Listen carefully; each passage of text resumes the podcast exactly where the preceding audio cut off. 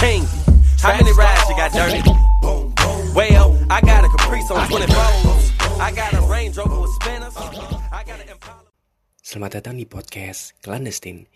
Podcast ini akan membahas perihal ideologi-ideologi dan antitesa-antitesa terhadapnya Dan nantinya juga akan ada segmen di mana gue akan merekomendasikan bacaan yang mungkin nantinya bisa jadi bacaan yang asik untuk kalian semua Selamat mendengarkan Komunisme yang sebatas ideologi angan-angan atau utopis Bener gak sih? For me, nggak ada yang haram ya dari sebuah harapan gitu Jadi Eh, nggak uh, ada yang salah dengan seseorang yang idealis. Komunisme sendiri merupakan ideologi yang mengharapkan dunia tanpa kelas sosial dan sangat anti terhadap kapitalis dan feodalis. Dicetuskan pada tahun 1848 oleh Karl Marx yang memimpikan sebuah revolusi yang terjadi di seluruh dunia, kemudian dimotori oleh kaum buruh dan pekerja, dan sejak saat itu para kaum proletar memasuki era yang disebut dengan era utopia gitu kelahiran dari komunisme memang pada saat itu didasari pada merosotnya kualitas hidup yang diakibatkan oleh industrialisasi Eropa mencapai puncaknya gitu. Kemerosotan kualitas pun uh, diakibatkan oleh para kaum pemilik modal dan alat produksi atau kaum kapitalis. Adanya kesenjangan kelas antar kedua kelompok ini tuh semakin nyata ya sehingga gagasan dari ideologi komunis ini menjadi jawaban bahwa komunisme menjanjikan suatu sistem di mana alat produksi dikendalikan oleh negara, kemudian tanpa kelas dan keadilan, tidak ada penindasan dan di mana sistem yang nampak sangat sempurna itu hanyalah sebuah janji dan harapan yang berujung pada suatu sistem yang utopis. Unsur utopia Marx ini menafsirkan dunia yang serba mungkin yang dapat diyakini kebenarannya oleh pengetahuan intuitif. Ini for me ya era industrialisasi di Eropa saat itu di mana kuda digantikan oleh mesin kemudian surat menyurat digantikan oleh telepon suatu pabrik kemudian mampu membuat satu produk per hari menjadi 10 produk per jam Hal ini uh, sungguh nyata di mana keuntungan daripada para pemilik modal semakin berlipat gitu. Tapi bukan bagi para kaum pekerja yang hidup di ruangan sempit dan harus berbagi atap dengan keluarga yang lain. Ketidaksejahteraan kaum buruh saat itu menjadi bahan bakar revolusi ya, ditambah dengan kaum feodal yang turut menindas kaum proletar. Kemudian konstelasi dari problematika kaum proletar sudah pada puncaknya sehingga muncul gerakan-gerakan yang ingin meruntuhkan pemerintahan feodal dan mengganti sistem negara yang lebih mengedepankan hak-hak kaum proletar. Ini sama seperti apa yang terjadi di Prancis dan Rusia gitu. Lantas apakah ideologi komunisme yang telah dirancang benar-benar nyata?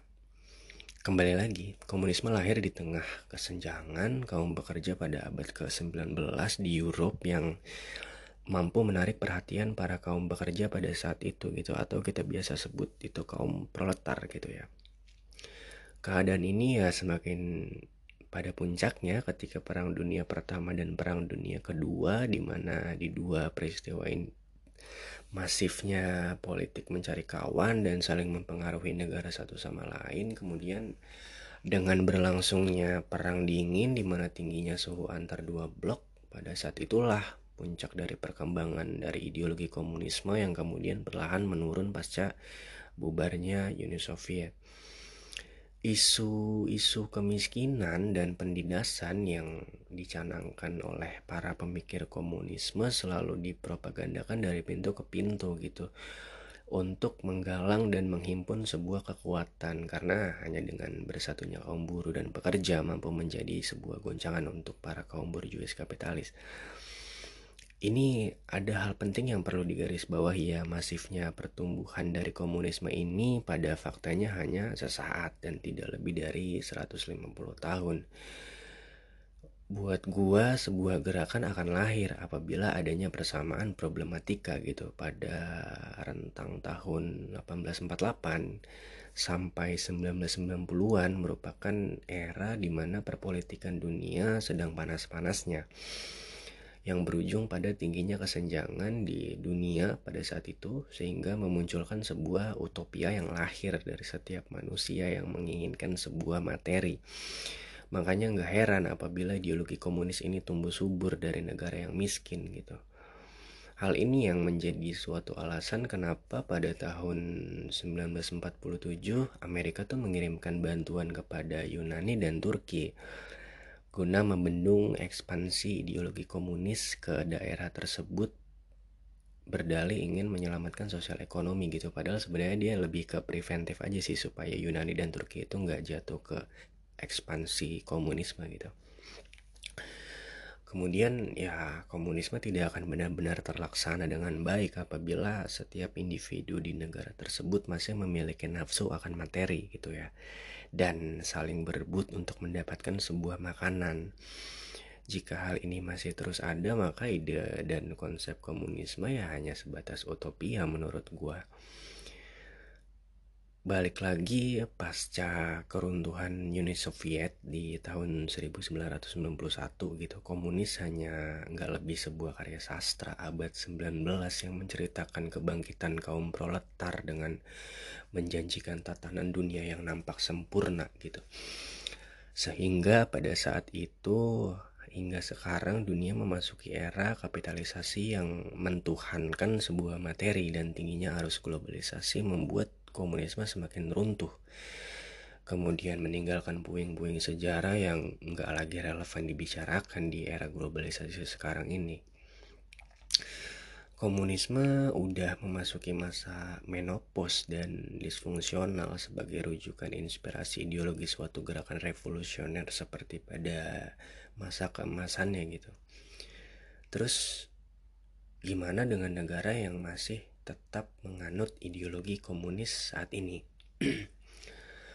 uh, masih terdapat beberapa negara yang saat ini masih menggunakan ideologi kiri sebagai roda untuk menjalankan pemerintahan. Contohnya uh, eh, RRC, kemudian Korea Utara, Vietnam, Laos dan sebagainya gitu pasca perang dingin membuat negara tersebut ya terpacu untuk mencari pikiran-pikiran baru guna terus mempertahankan eksistensi dan legitimasinya gitu.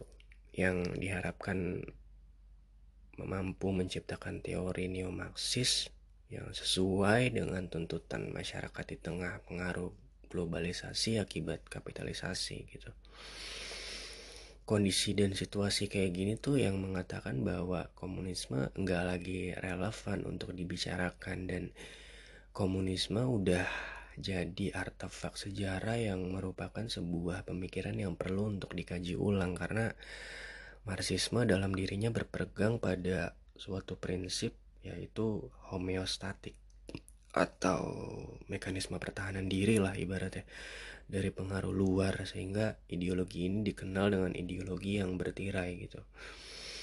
Tapi masih ada hal yang membuat ideologi komunis ini tetap hidup gitu, yaitu sebuah problematika masyarakat misalnya ketimpangan ekonomi, terus ketidakadilan kemanusiaan yang nggak akan pernah dapat diselesaikan dengan sistem kapitalisme sekalipun, sehingga ya hal tersebut mampu menjadi lahan baik bagi komunisme dan marxisme.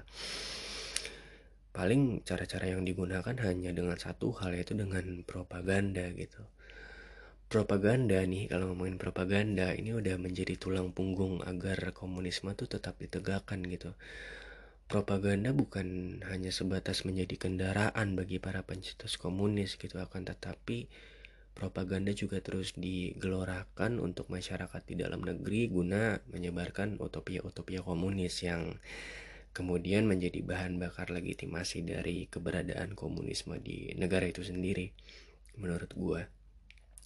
Sehingga sangat wajar apabila di negara komunis sering menemui propaganda terus agitasi terutama di negara yang menganut komunisme yang ekstrim gitu